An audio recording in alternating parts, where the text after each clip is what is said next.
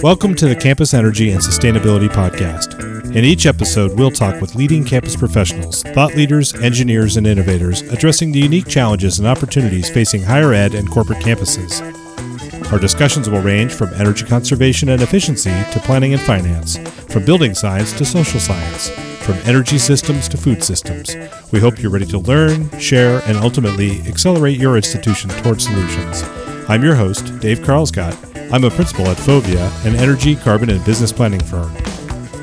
In this episode, you'll hear a live recording of a panel I moderated at the California Higher Education Sustainability Conference, which took place earlier this summer on the campus of the University of California, Santa Barbara.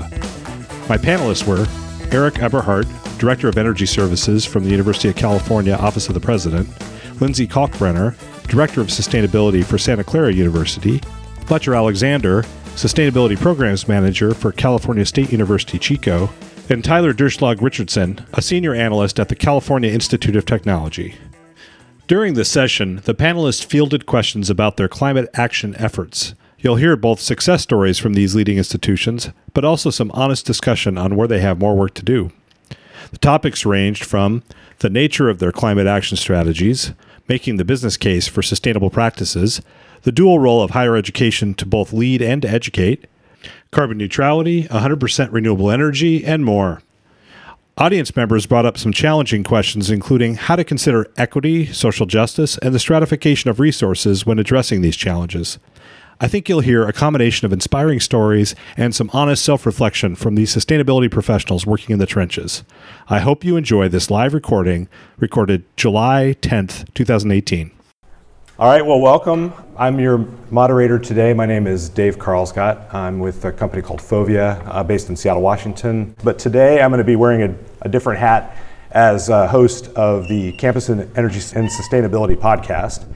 And we are going to try something new today. This is going to be the first podcast that we've done in front of a live audience. So uh, since I'm wearing multiple hats today, I expect the audience to wear multiple hats today too. So instead of just being passive participants here, waiting for the reception afterwards to get, you know, your drinks or whatever, I'm going to make you be active participants here.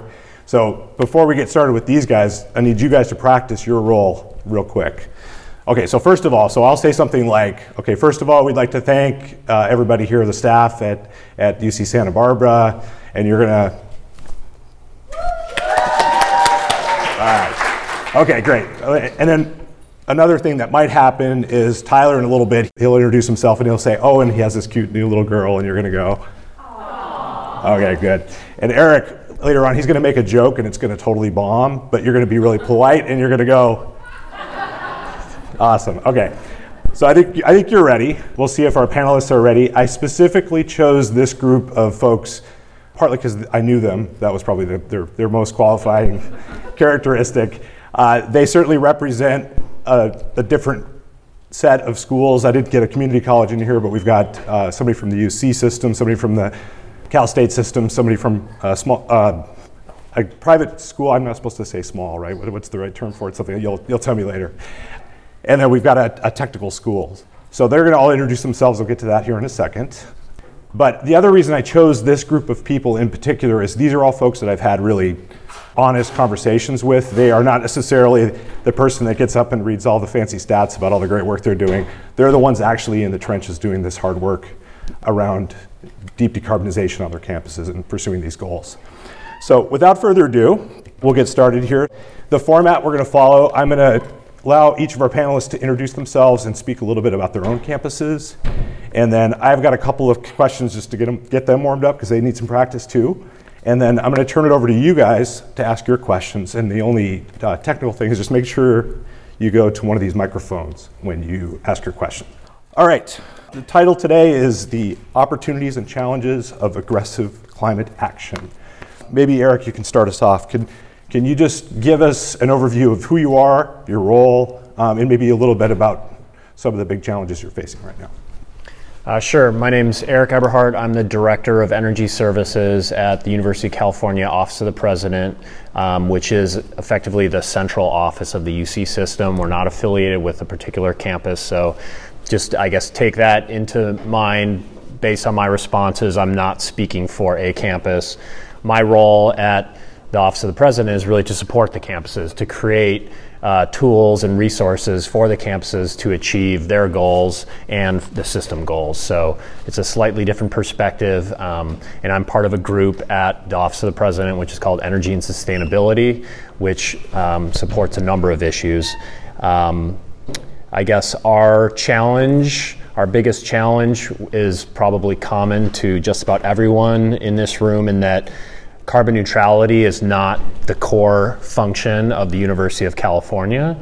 So how can we provide um, the right business case and framing around the projects and actions we need to take to make it palatable for campuses, budget officers, capital planners, et cetera, to execute on what needs to be done to get to the goals that we've set for ourselves. All right, moving on. Lindsey, you want to? All right, hi, I'm Lindsey Kalkbrenner. Can you hear me okay back there? Great. I direct the Center for Sustainability at Santa Clara University. I've been in this role for, well, I've been their sustainability officer for twelve years now. I started as a part-time temporary position and worked my way up to director of the center. We have, we signed the President's Climate Commitment back in two thousand seven, saying that we become carbon neutral or climate neutral by twenty fifteen. Um, so that's that's a challenge we could start with, and an, an opportunity as well. Uh, we've since revi- refined our date to twenty twenty, so not much more realistic, but um, equally important and exciting. So um, we will be carbon neutral for scopes one and two by twenty twenty. So that keeps me up at night, because that's not that far away.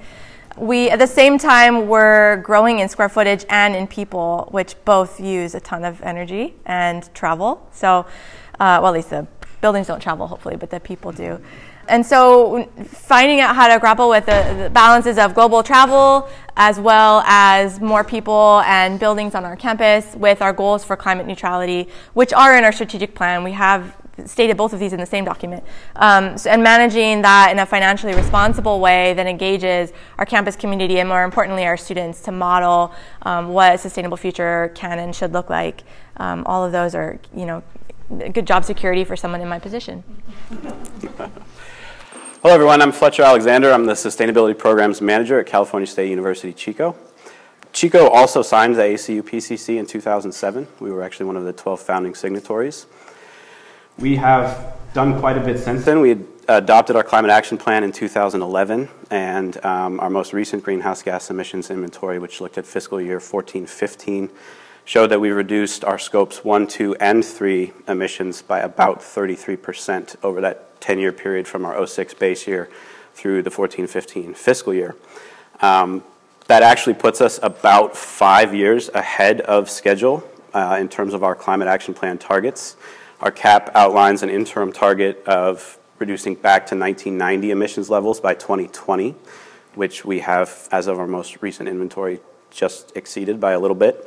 Um, and we have a neutrality target for twenty thirty, and that does include all three scopes.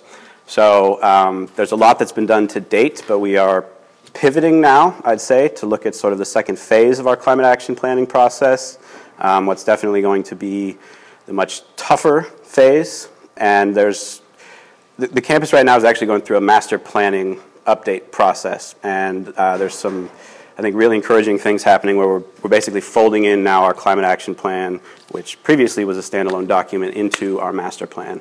So we're starting to have some really interesting and challenging conversations about how do we get from where we are today to neutrality in twenty thirty, which, especially since we're including scope three emissions, will necessarily include some offsets. And as a state institution, we don't necessarily have a lot of resources to purchase them.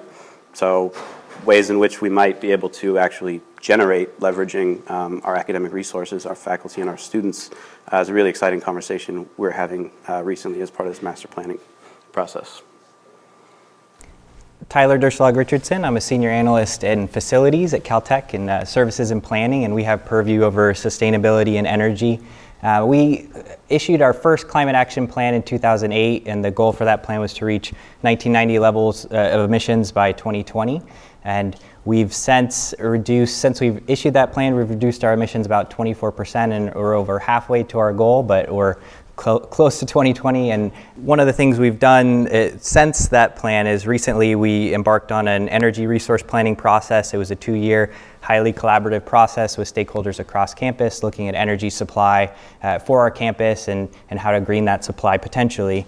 And uh, what we came to, we currently operate a natural gas cogeneration facility on campus. We came to in that plan was that, you know, cogen has been really good to us in the past, and it will be for the for the near future, but over the long term, it makes a lot of sense for us to move to offsite renewables and renewable energy uh, for our energy uh, for electricity supply. Now, uh, one of the major challenges we faced as we dug into the details of that plan was uh, we have a lot of steam needs for the campus, both for heating the campus, process needs for industrial uses, and then for our laboratories, very resource and, and uh, energy-intensive laboratories on campus. And in order to really take a bite out of our emissions, we really have to address that thermal side of the equation. It doesn't really matter how many green electrons we get on the electrical side unless we're really looking at uh, electrification of, of boilers and whatnot. So uh, one of the big next steps for us is a utility master planning process where we're looking at optimizing our utility distribution system and also looking at how do we address the thermal side of the equation. So that's one of the big next hurdles for us. All right, well, I, I think that leads into my next question, which you can challenge my premise, but uh, I, I tend to think about climate action planning in, with campuses in, as like a three-legged stool. So you have, you know, more efficiency, that's a clear, and that can be, you know, building efficiency or system efficiency. Uh, you have cleaning up your supply, so that's either getting renewable energy into to the grid or, you know, maybe biogas or some other uh, alternative fuels potentially. And then there's better system design. So, you know, for example, if you rather than making more or your fleet more efficient, what if you don't need to use the cars in the first place, for example? Um, I guess that's my frame. I guess I'd be curious to think, you know, do you do you each think about it that way? Do you, um, you know, what, which of those are you focused on, or how do you marry those three legs of that stool? Or are there four legs of the stool and maybe I'm missing one? Yeah, and go in any order. I don't care whoever wants to go first. I'll add the fourth, and then you can add to that. Um, but I think that we have to always remember that we're an educational institution. So I think we need to, everything that we're doing is for the benefit of our students, right? For educating them and showcasing all of these different technologies. So it'd be great to have, I always struggle with the idea of having automated lighting in classrooms and offices, because then people forget that they need to turn off a light, and when they go somewhere else outside of our campus that has an actual switch, like an old-fashioned light switch, you have to actually still have that culture and that behavior. So while I think that it's in some cases you have to remove the opportunity for someone to make the wrong choice by doing those light sensors and having all those automated systems, there still needs to be that balance of that that educational, uh, that behavior and that culture embedded in like all of our systems. Yeah, I'll, I'll follow up on that. I, I strongly agree. And I would say, especially for us in terms of the scope three piece, um, it's for sure the trickiest piece of them all. Um, the commute piece is a very substantial contributor to our overall greenhouse gas emissions for us. And we are including student, staff, and faculty commute. To a large extent, how our student, staff, and faculty commute to campus is certainly beyond our direct control. We can influence it to a degree with incentives and disincentives, but a big part of that is, you know, engaging folks and getting them to understand that their behavior impacts what we're doing and that these choices that they make matter. So um, I think the three legs you mentioned are obviously central to it, but I think there's a There's a, a human, a behavior piece that's that's a pretty big part of it as well. Maybe they're sitting on the stool. Yeah, sure. I can pile on and add another leg to this stool. I think, uh, you know, Caltech, we're a very data-driven environment, and I think you can't really achieve what you don't measure. Uh, the first, you really need a robust baseline for for what your current operations are to understand where you're headed.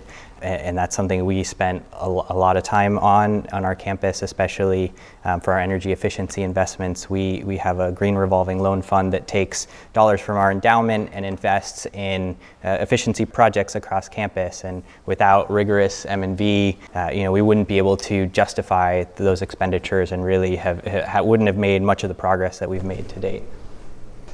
So I'm going to go backwards. I'm going to take away a couple legs. Just uh, I, I keep things simple, and just for the sake of maybe our goal is scopes one and two only for twenty twenty-five. But I think all the things that were mentioned are critical pieces of all this. But the way that we're kind of looking at it, I guess, is really uh, two sides of the coin, maybe, versus a two-legged stool, because that's probably not a good idea.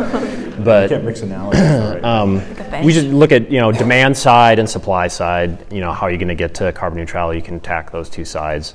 So, you know, on the demand side, obviously, focusing on energy efficiency, uh, creating policies to support that. How can we, um, you know, push efficient and low carbon, for that matter, Uh, new construction, and and those two, th- you know, that's an, I think an important point is starting to really distinguish and develop, develop an appreciation for uh, energy efficiency, uh, zero uh, zero use of energy versus a carbon zero construction or project. So these are all subtleties that become very im- important and apparent when you start looking at these things. Um, on the supply side, you know, that is a wide open field. We've taken the role as an energy service provider to go out on the market and purchase energy for our direct access eligible campuses, which is not our, our entire uh, fleet of campuses, unfortunately. So we have a certain level of control on the supply side. In other campuses, we don't. And so we have to look at evaluating utility green tariffs or what other alternative options may exist, or just going out and looking at how the accounting is done, and, and can we go down a road like a, a Google or an Apple as far as uh, procuring green power and, and offsetting use uh, from, from that angle. So there, there's a lot of a lot of things there, and I think a really important point was made on the on the gas side. We also have uh, seven cogen facilities that need to be addressed. Um, there's a lot of ways to do that. One one way is on the supply side, which is procurement of biogas. As as a component of the portfolio, it is not the answer by any stretch of the imagination. It's a, a bridging strategy, I think, from our perspective to get there, to address some of these assets that are going to be around for the foreseeable future. They they essentially have mortgages that need to be paid at some point. So that's kind of our perspective, is the, the demand supply side. All right, this one's maybe more of a lightning round, although you guys can pontificate as you'd like. So which of these best describes your climate action efforts? We are educating the next generation of climate-aware, engaged citizens, or we are piloting how an organization can decarbonize. And obviously you can pick a little from both if you want. I'm, I'm going to give the obvious, easy answer because it's both. It's both. It can't be one or the other, right? We're not. But doing, if you had to pick one, we're not doing one. Our job. I mean, it's who who you asking, right? I mean, yeah. you, from I, if I just go to my very narrow job description, it would be I'm not faculty, so I'm kind of in the in the trenches trying to trying to do stuff, but I have to remember every day that I'm walking into an educational institution, and our mission, carbon neutrality, is is not spelled out specifically there. So if we're not educating the next generation, we're not doing our job, um, as was pointed out before. So it, it has to be both. It, it can't be anything but. So I'm going to take that easy, easy answer off the, off the well, top. Well, and there. I guess I'm clarifying, like, why I even ask this question. I know this is, is, some schools really do focus primarily on the education piece, and, and don't worry so much about the facilities. It's really because they think they can get more leverage out of that. I guess I'm just curious. You know, you all have made this commitment, so obviously you have to deal with both, but like, how do you navigate between those two worlds? Maybe it's a better way to ask the same question. I mean, oh. for... Uh, no, no, go ahead. I, I was just going to say, on the, the flip side, you know, our in our institution, uh, our role in facilities and sustainability, uh, putting on that role hat, is, is very much on the operations side, and showing by doing. A lot of the work we do is, is behind the scenes in the buildings, uh, and developing tools and processes and templates that, you know, will help us achieve our goals, but then potentially could help other organizations and their operations to achieve the same. I mean, to to punt a little bit, I mean, I'm constantly amazed by the the research that's going on, on our, it, by our students, and, and how aware they are, you know, the things they're doing, artificial photosynthesis, A I, advanced materials research, you know, it's all above here for me, but, you know, are, are going to be game changers down the road. And so uh, we, we, we do a little bit of both. Um, I'll just say I don't think that both is just the easy answer. I mean, it's definitely the right answer. And in fact, at higher ed institutions, there are synergies, right? So addressing both, you end up, I think, getting more than you would focusing on either. So I think in, in recent years, there's been a lot of movement at our institutions towards merging these things. I mean, we look at the Campus as a Living Lab initiative that the C S U Chancellor's Office is about to launch, I think, their fifth funding round for.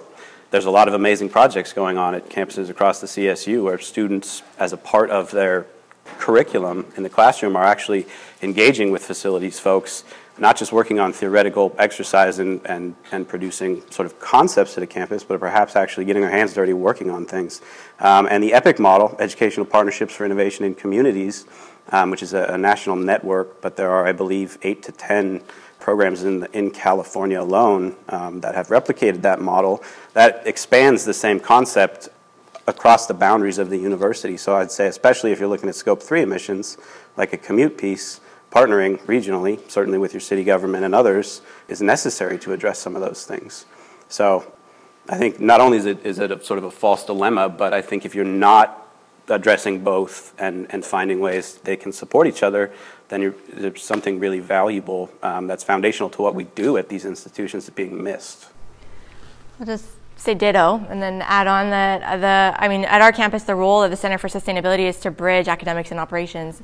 I mean, we always talk about how siloed our campuses can be, and so there's great work happening on both sides, but if they don't know what's going on, they can't build and leverage and, and have that even more incredible growth. So um, our job is really to kind of have that database of projects and questions and ideas, and then connect those to faculty members and to students who want to do a quarter-long research project or a year-long research project, and kind of help us come up with some of those pilot tests or solutions, and then that way we can kind of embed those into some of the, the directions that we move.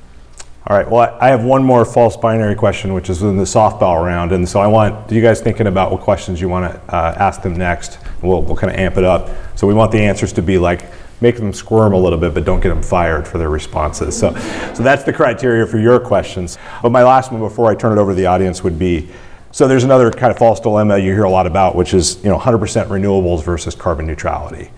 And maybe I just say that, and what are your thoughts? How do you deal with that conversation? How much of a controversy is that? Is it a controversy, or how do you, how do you speak to that conversation? I can start. I don't think it's a controversy. I think one hundred percent renewable is a strategy to get to carbon neutrality. So, I mean, our goal is not one hundred percent renewable, it's it's carbon neutrality. And I think you can sometimes get caught up in definitions, technical definitions of what that actually means.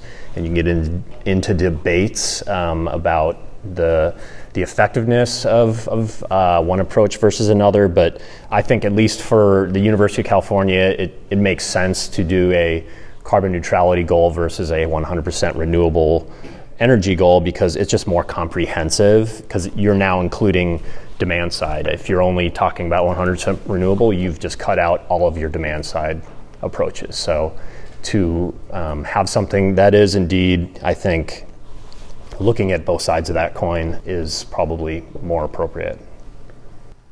And I mean, I guess the one hundred percent renewable wouldn't really be considering transportation, right? Certainly not. Yeah. So it misses the third scope. If you're, I mean, it, our so our carbon neutrality goal for scopes one, two, and three would be twenty twenty-nine.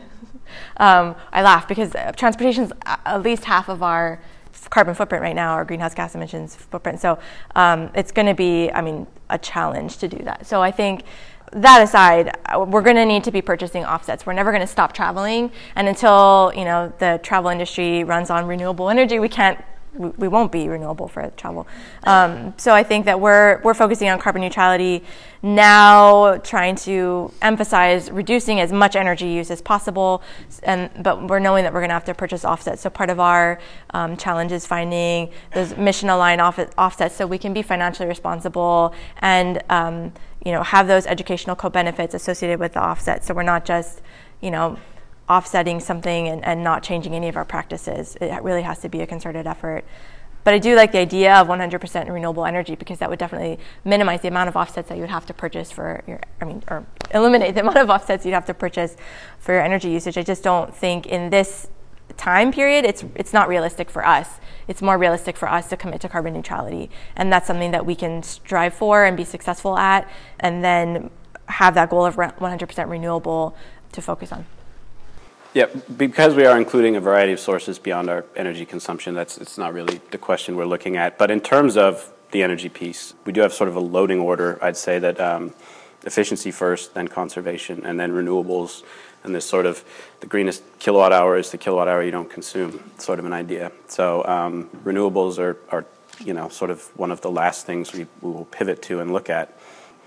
Yeah, twenty thirty is not that, that long out, so Will we have electrified all of our building systems by then fully?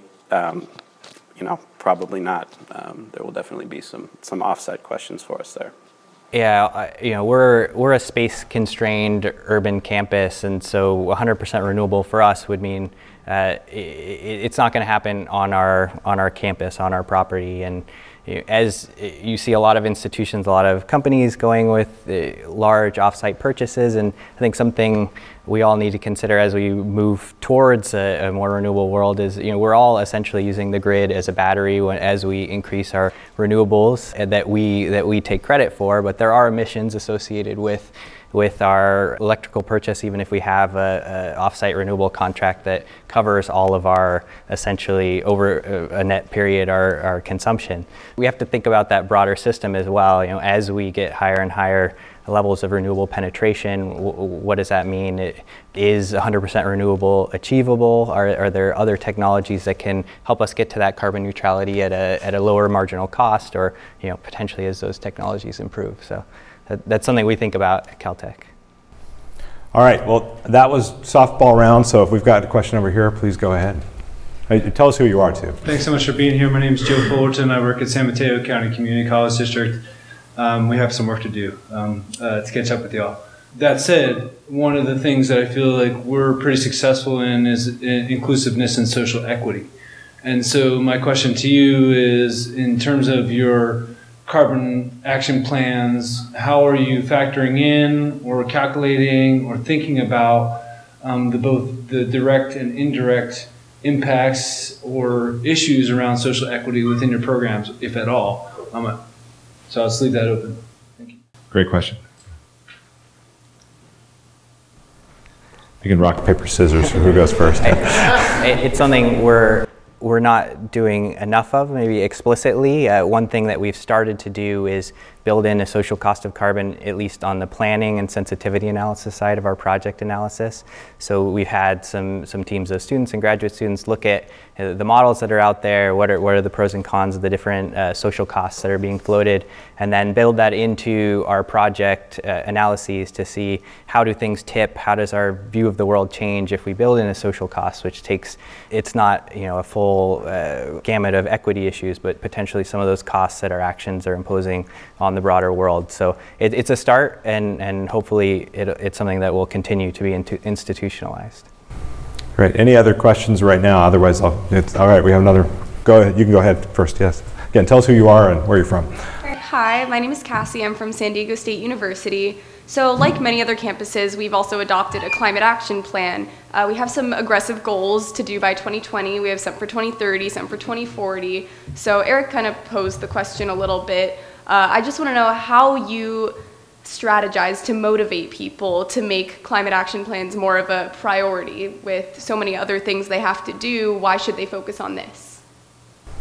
Great, that takes one off my list. I already had some good work. Yeah.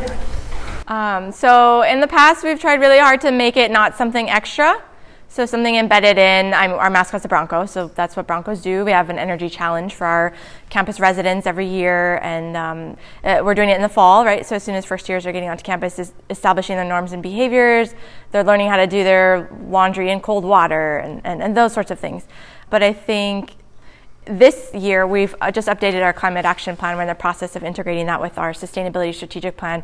And part of that includes a set of playbooks that show folks how they can engage in implementing the plan in their roles on campus. So if they're a faculty or staff member, if they're an administrator, if they're a director of a division, um, if they're a building manager. So it kind of gives them specific things that they can do relative to who they are on campus and ways they can be successful in helping us implement the carbon neutrality goals. That's great. Um, we also try to focus a lot on engagement. Um, first years are definitely a target uh, group for us. And there are really, you know, our Associated Students has a pretty robust sustainability program that does a lot of amazing programming focused towards engaging students. Uh, and there are a lot of other groups, clubs, et cetera, across campus that are focused especially on engaging our student body. And I think um, we've had a lot of involvement from our students over the years in these efforts. One of the things we're discussing as we're going through this master planning process and looking at neutrality for all three scopes by twenty thirty and ultimately at some point having to deal with offsets is this idea of, can we produce offsets in some way, right? And sort of perhaps, you know, the U C's got some of what they call the grand challenges, so sort of borrowing from that idea, can we pose a challenge um, with some sort of uh, compelling incentives to our faculty and students to get them involved there in, in cracking what ultimately will be, you know, one of the toughest parts of this whole puzzle. Making people do stuff that they don't want to do, that's that's really the, the core. And we, I, I was actually with Dave in a room right before this, trying to figure out this this very same question. But I think, you know, one of the foundations for, for better or worse is you have to have buy-in at the top level to make this happen if you think it's if you think it's going to realistically happen. That's just a fact, I think. And even when you have that, that has not solved your problem. Uh, we have our president that, that made this this a presidential initiative, and you think, you know, okay, we're good now. Let's everyone just start going out and getting carbon neutral. Not not so much. Um, so then, you know, I think the next level is really creating accountability, metrics, and reporting to support those metrics at all levels, and engaging all the stakeholders that are involved in those decisions and, and making them accountable. Because I think in the end, people want to do this. I mean, this is, I mean, that's kind of the nice thing, right, about being in this role is it, we're kind of the good news people in, gen, in general, you know, we're not the auditors coming to bring the, the storm clouds. Usually people, this, these are things that I think people inherently want to work on. So if they're accountable for things around these efforts, it gives them the latitude to spend time on it and to tell their superiors that this is this is something that their leadership cares about and they need to spend time on it and put the time and effort in into it to make it successful. So that's not easy to do, but I, I see, you know, to, to make a big goal like that happen, that's that's critical. At Caltech, we try and make things as easy as we possibly can for people. Our, our stakeholders are incredibly busy, and our issues are probably not the highest on, on their plate in any given day. Uh, so we, we try and, and incorporate nudges or behind the scenes actions as much as possible, or, or make it easy for them. For example, our freezer rebate program, where they can get free money to install a higher efficiency freezer that saves a, t- a ton of energy. Uh, so we, we try and make it as easy as possible. All right, so my name is Jared, and I represent the student body in the A S government of California State University Chico. And so um, at the last panel I was at, we just learned that a third of anthropogenic greenhouse gas emissions comes from our global food system.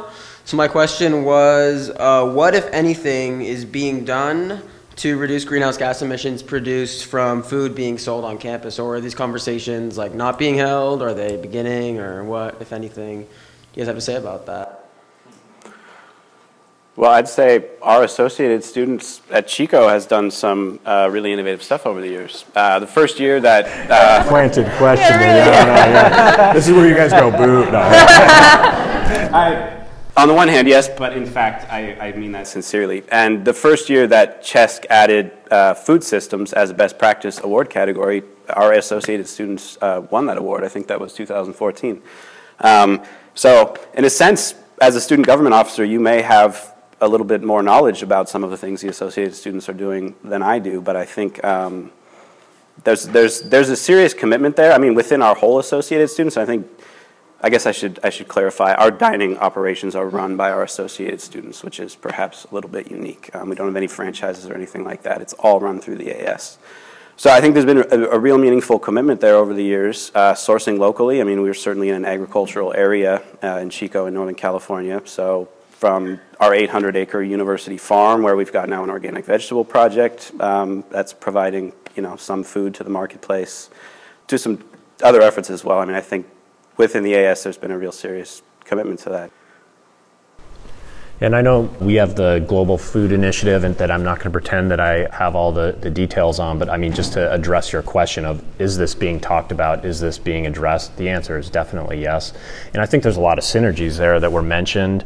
I think a lot of the initiatives around food are, you know, one is, is health and health of the citizens of the the state, country, and the world, and how can we, you know, create a food system to support that, but also addressing these other issues around the economy and G H G. And I think, like I said, there's synergies there. Local, I think, addresses a lot of those issues, and that's been a huge push for all of the, the campuses I know within the U C system to, to try and make that happen. So I think it is it is a major issue that is, is being talked about and addressed. I know at Santa Clara we've been looking at food security on campus as well as food recovery, both on and external to camp, like campus donations.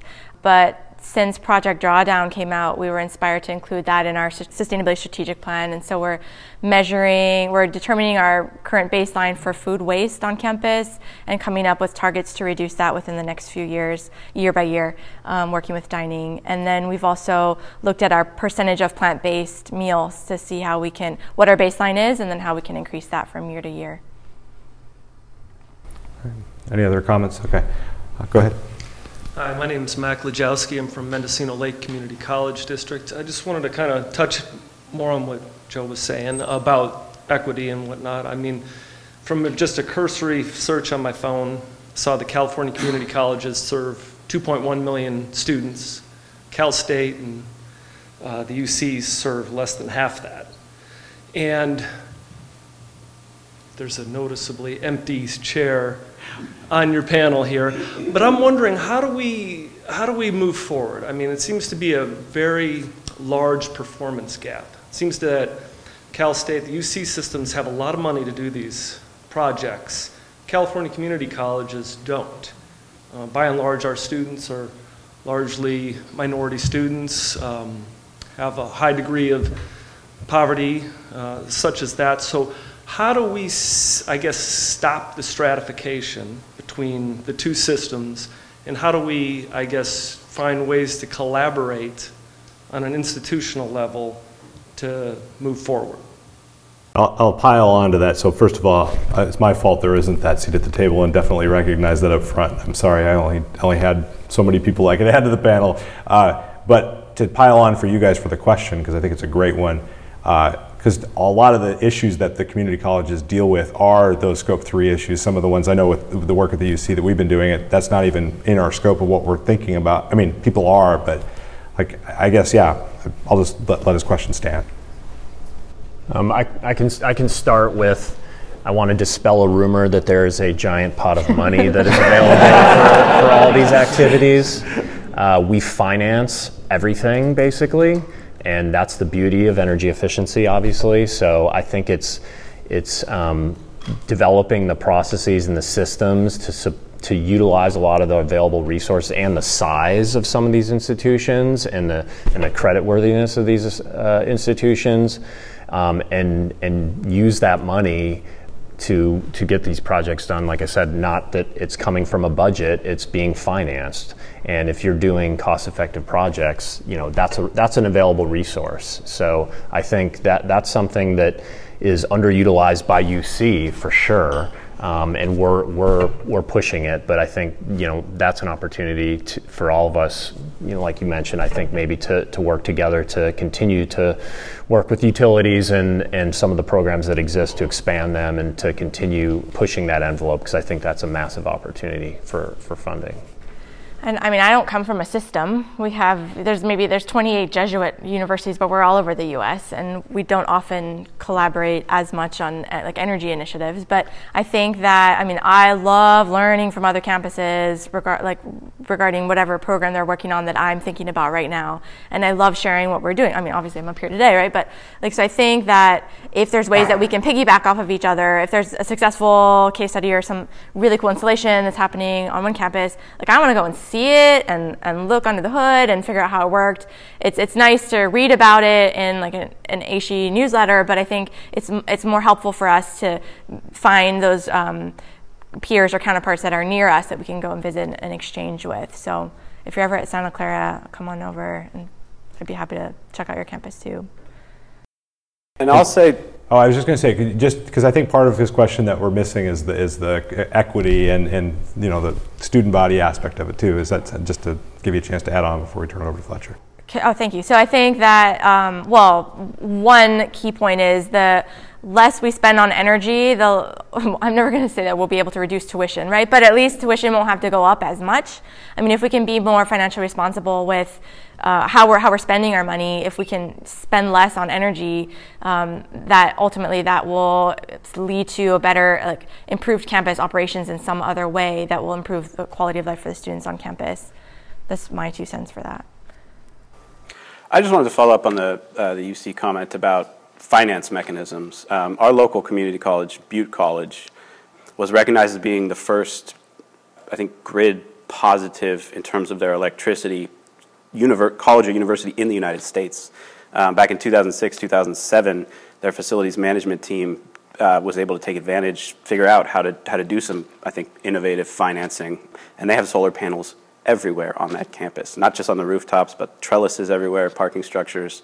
Um, and we actually take a lot of heat of that, about that, because our students go out to Butte College and see that, and they come back to Chico State, and we do not have anywhere near that much solar. So I think that that's a great point. Um, and I, just from my own experience in our own region, our, our local community college has done some really impressive stuff.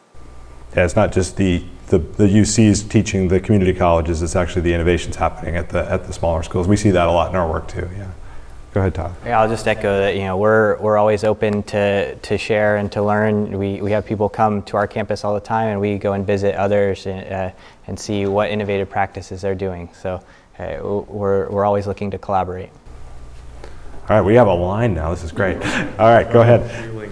Uh, Bruce Chamberlain, uh, Campus Energy Manager at U C Berkeley, and I, I was going to touch on the the uh, the resource issue, and, and thanks Eric and others for mentioning financing, but following up on the earlier nudges or um, enticements, you mentioned incentives.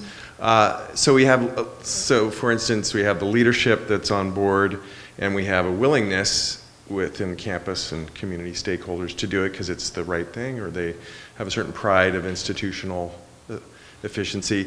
So, but so that really usually the the nut to crack is the resources, whether it's staffing or uh, money to get things done. So maybe you've touched on that, and, and if financing is the answer, that's great. But it, maybe there's other ways you could explain how that works and flows and and builds off the momentum of these other characteristics. And then also, just to throw in there, training, if uh, training of staff, facility staff, to stay up with the sophistication of uh, facilities dynamics and all the way they're run these days. Thanks.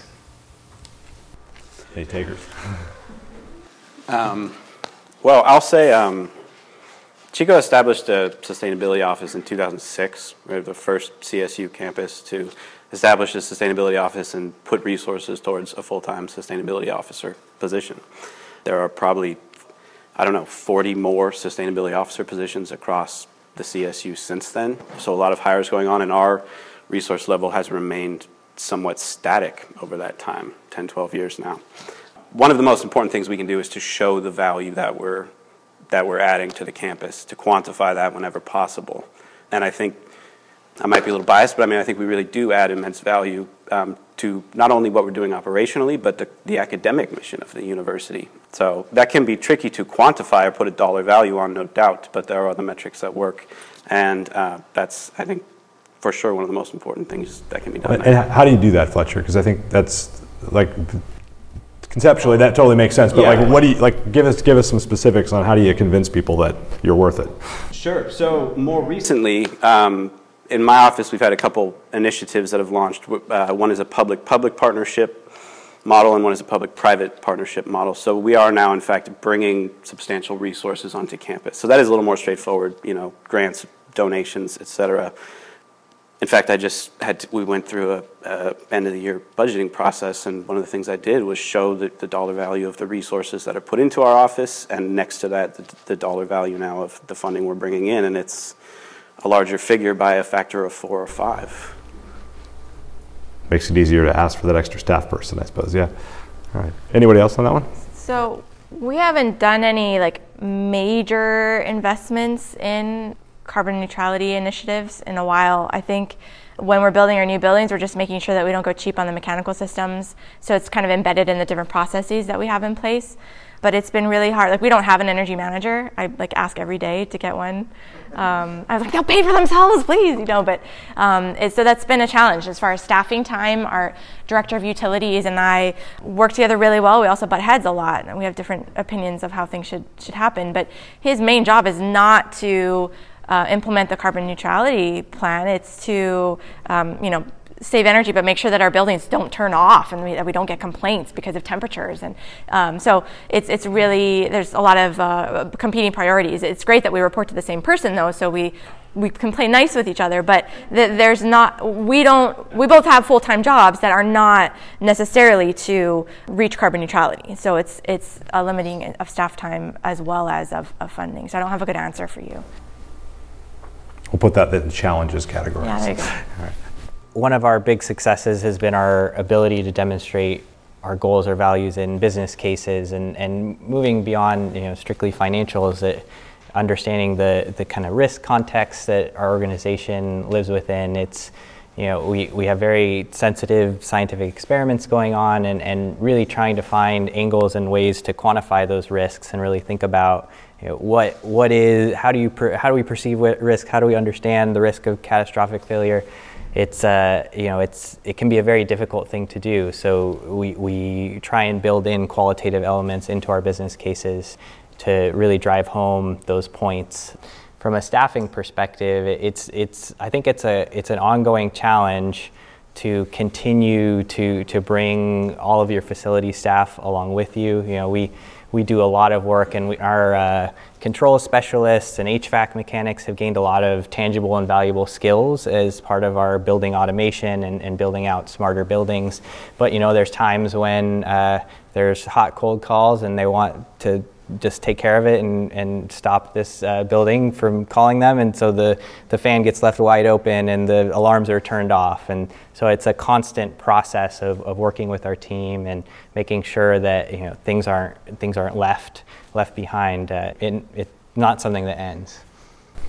All right, you want one on that, Eric, or should we move on? Yeah. Bruce doesn't want to hear what I have to All say. All right. He's hurt. Hi. He's hurt. My name is Steve Gutman. I'm a consulting engineer in San Francisco with Gutman and Blavuette Consulting Engineers. Um, so back to the one hundred percent renewables comment and your two-legged stool, Eric, supply and demand. Um, you know, we're in this weird situation in California where we actually have excess solar on the grid. Uh, we have to curtail solar. So, you know, there's a lot of discussion about all-electric infrastructure and trying to get more electricity demand on the grid. Let, and we know that there's some challenges with site generated solar in terms of voltage control and all sorts of the other issues. So how serious are you taking on your future projects, sort of going to all electric buildings? Is that a, a viable strategy? Is that seen as the right direction?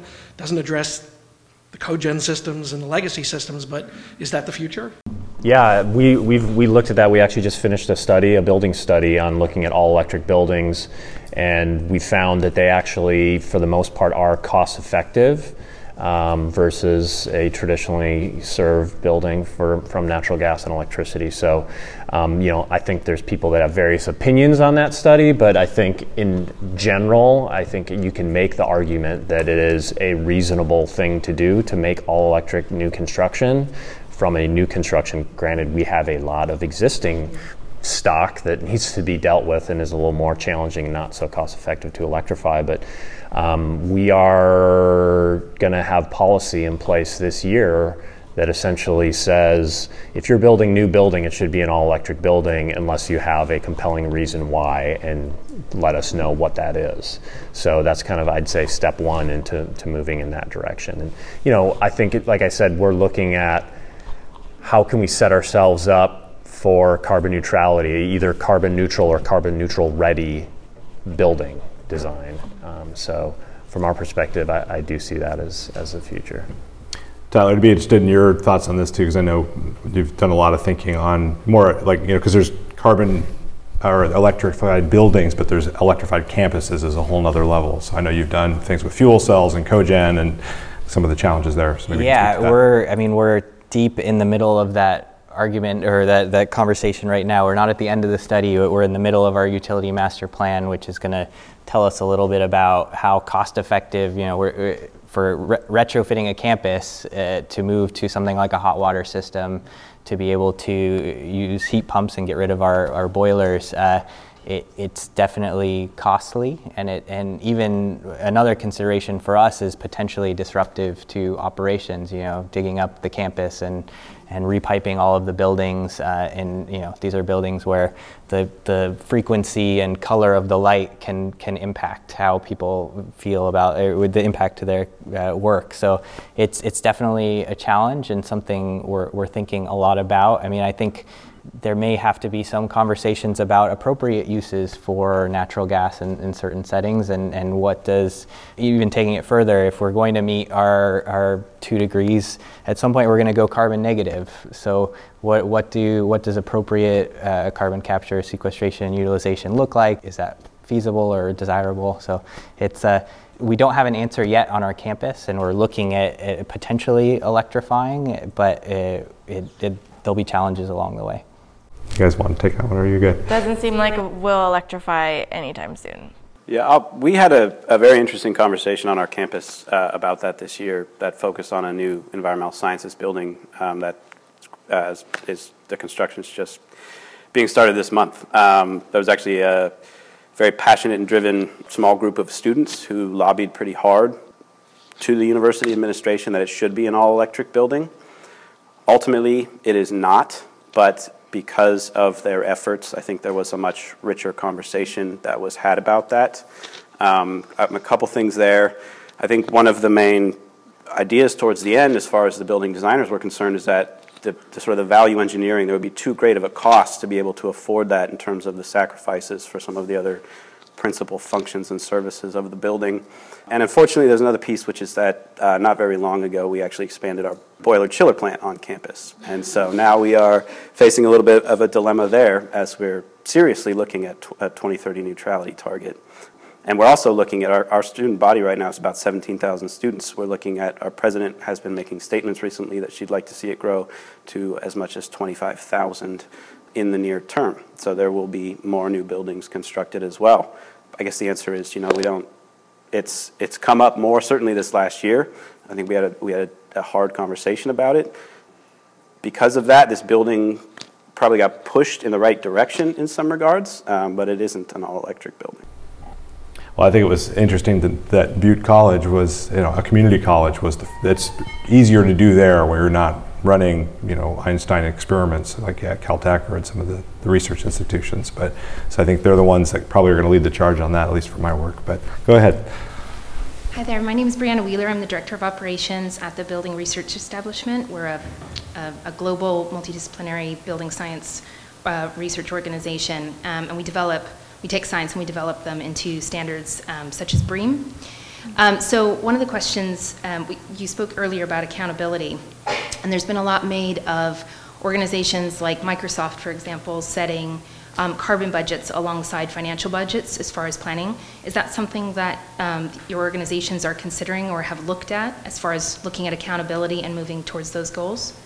Can you elaborate just a- So what they were doing is they were setting budgets that essentially looked at the um, the carbon emissions from particular divisions, from so for in the case of universities, specific schools, and looking at the impacts of all of the people within that. So everything from the facilities that they use to potentially their commuting, their business travel in particular, and using that to look at the costs that that brings into the organization. So for example, instead of just coming up with the total G H G factor for the entire entity, it was like our, our division here is also responsible for, let's say, seventy percent of our business travel emissions. So, so instead of just using budget to, for the for the departments, using carbon as the... That's right. Yeah. yeah. That's okay. Right. So essentially putting a price on it. Right. Mm-hmm. Right. Is that something? You can check out no. you can check out episode twelve where I talk about that with uh, yeah no Swarth- Swarthmore's done a lot of work in that space, yeah. but there are a yeah. bunch of other schools that have done that. But I'm, I'll let these guys answer for the their own campuses. We we haven't done that yet, um, but that does make me think about what what Berkeley did a number of years ago with, um, as far as I understand it, establishing department energy budgets. Is that uh, it was. monitoring energy use within departments and tracking whether they're above baseline or below. And they were, the baseline was set, and they were sort of handed that budget, and then as they... Uh, no, it was, wasn't running their budgets. It was an energy, a utility budget, yeah, and if they saved it, there were some uh, gifts. Right. They were below their target, and if they went over it, there was a wording of penalties, but no penalties were ever. Oh, okay. Well, it's a model we've... So it was a light hand. Yeah. It's something that's come up for us again and again as, as a, seems like a really compelling way to sort of parse out some of the ownership, right? I mean, which is, I yeah. think, the same thing you're getting at. Yeah, making it a little bit more about the accountability, but also understanding what that impact means for overall. It's not, it's a more tangible thing specific to your department. It's about talking about, you know, with your students and, and that sort of thing. The second question I had was, um, how does resilience factor into all of your climate plans? How do you building in? You mentioned about the sort of the catastrophic, what if everything goes down? We've obviously seen some, you know, incidents recently, the three hurricanes. Um, I know other places are thinking about that, but in California as well, how does how does that build into those plans? So I, I can start. I actually wanted to address your first question too, which is. To, to answer your question, no. However, it's been identified as one of the barriers to getting to carbon neutrality is putting a price on it and and creating those impacts for for those that uh, that are making the decisions that that raise, you know, the the level of, of carbon emissions as we're trying to get to zero. So that's as far as we are. Is what what that mechanism and process is is is undefined, to be very honest. But it has been identified as as a, a barrier. And a, and a need for a solution, so whatever that's worth.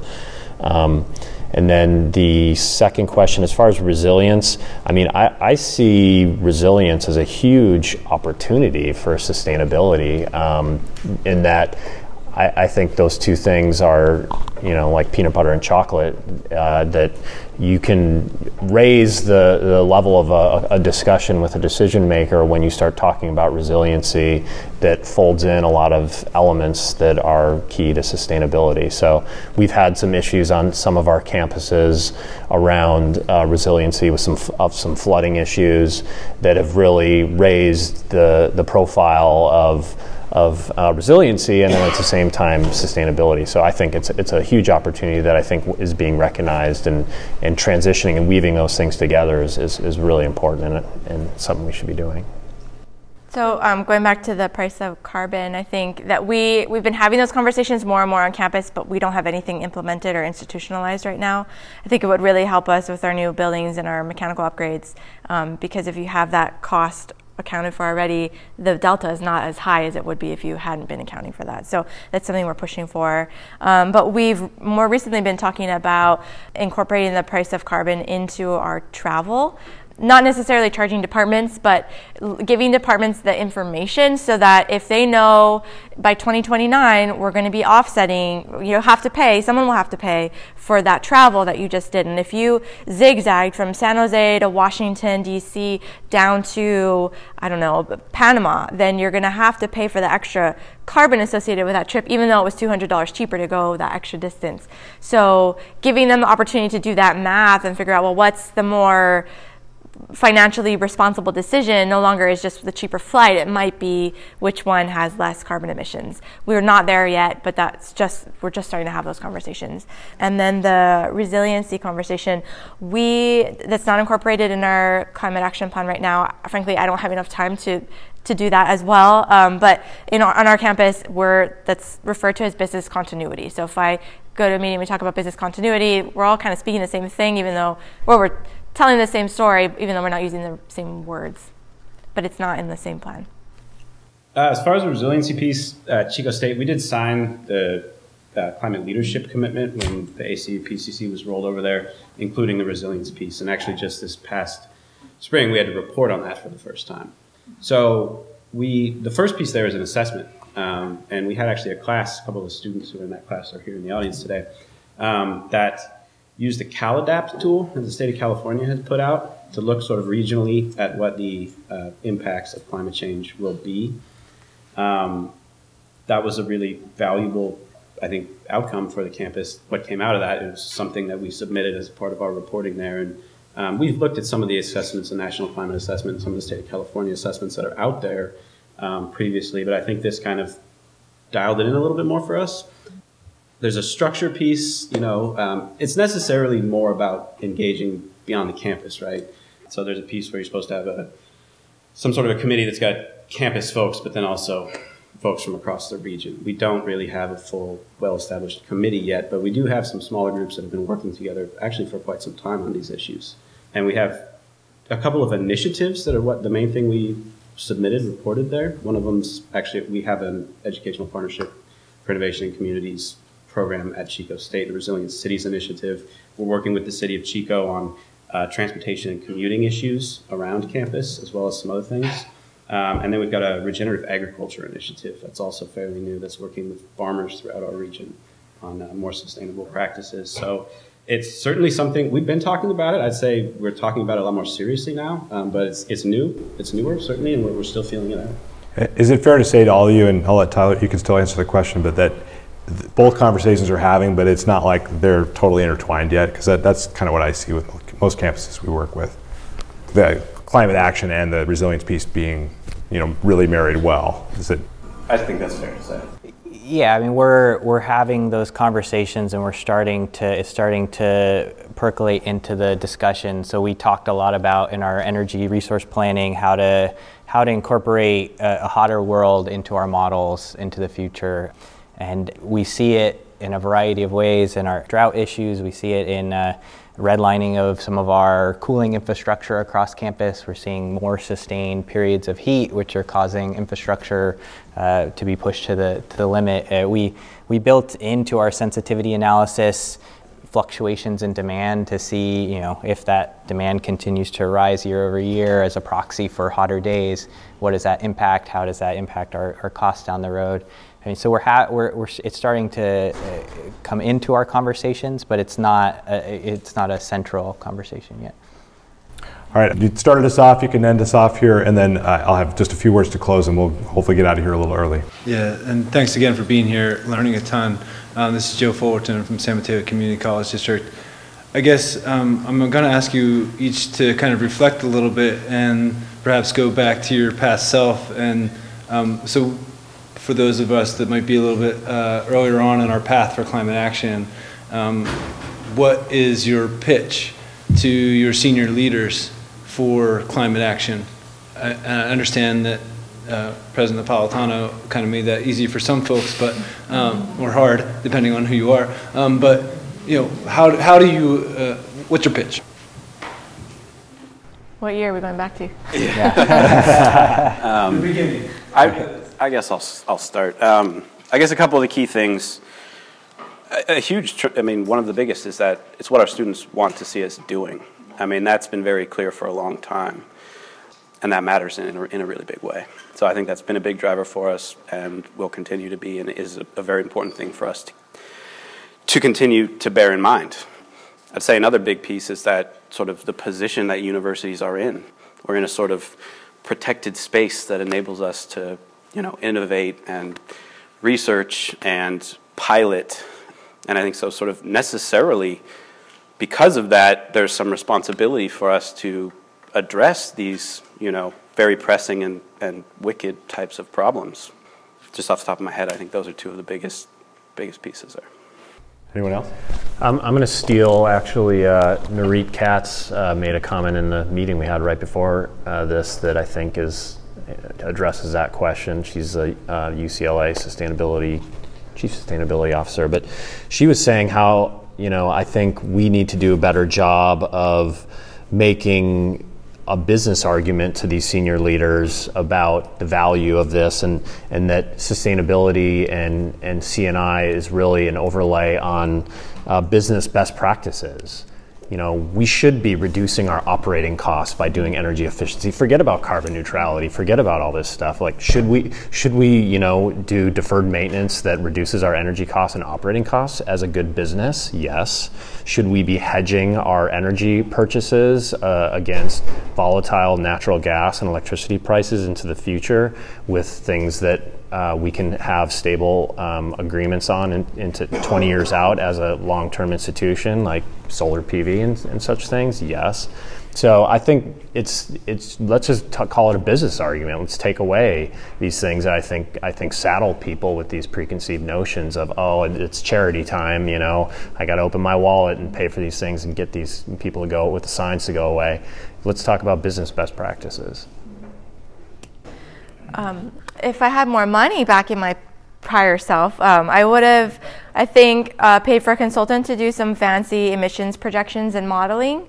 Um, but that wasn't reality, so it was me doing it with like Clean Air Cool Planet's carbon calculator, which I don't really understand, but you know. So I think that like you want um, minimum viable product. You want to make sure you're getting at least the the, the main inputs to, to capture your emissions, um, and then do the best you can with that data, which is what we did. And um, so that didn't really answer your question. But the other thing I would have done differently with our twenty ten strategic plan was I should have um, had deliverables and dates and owners for each of those actions that we committed to, because some of them got done, but most of them didn't, and they're on our they're in our new climate action plan. But the the thing I've learned since is, you know, we got to embed all those um, those accountability components in, as well as some better metrics and tracking, both in for internally but also for the public, because people want to know how we're doing, and they don't want to click on the link to go to Second Nature's reporting tool because it's they don't know how to use it. I mean, um, if we can have some better Uh, feedback tools on our website, I think that that would be more helpful, and it would get more buy-in. I think the other thing we need to do is, like we learned about at lunch, after lunch today, was um, you know being or sorry before lunch, being more, being better at communicating about climate change and the the pressure that we're all under to reduce our energy usage, and um, you know kind of get more people to buy in and engage, uh, not just the operations folks, but everybody that's on campus. So I, I would do that better. I'm not sure my younger self would, would be super excited about my gained appreciation for nuance, but uh, what uh, there there's a couple of approaches that, you know, we we try to take with our leadership, and I, I think, you know, from a business perspective, uh, the, I think if we operate in California, sticks are coming. So there's carrots now, there's incentives to get there, but uh, California has a lot of momentum, and it doesn't look like we're we're going backwards. There's a different national conversation going on, but here, you know, these changes are coming, and if they're not coming from a regulatory perspective, they're coming from a societal pressure or a, or a student pressure perspective. Uh, I mean, this is already happening with Fortune five hundred companies, and and then an additional plug. We were talking about resiliency and risk, uh, and this is this isn't just a charity case. These are real risks and real challenges to our continued operations as a as an institution that need to be thought about, and so the, there's a lot of there's a lot of business sense in, in taking action. It's the right thing to do, but just don't tell anybody, right? All right. Um, well, I think we'll wrap it up there. Thank you, everybody, for uh, your great questions. I, I this is what I was hoping out of this conversation. I hope they squirmed a little bit, but I think they're still all smiling, so that's good. Uh, but I think let's end by just giving these guys a round of applause for being so honest. So.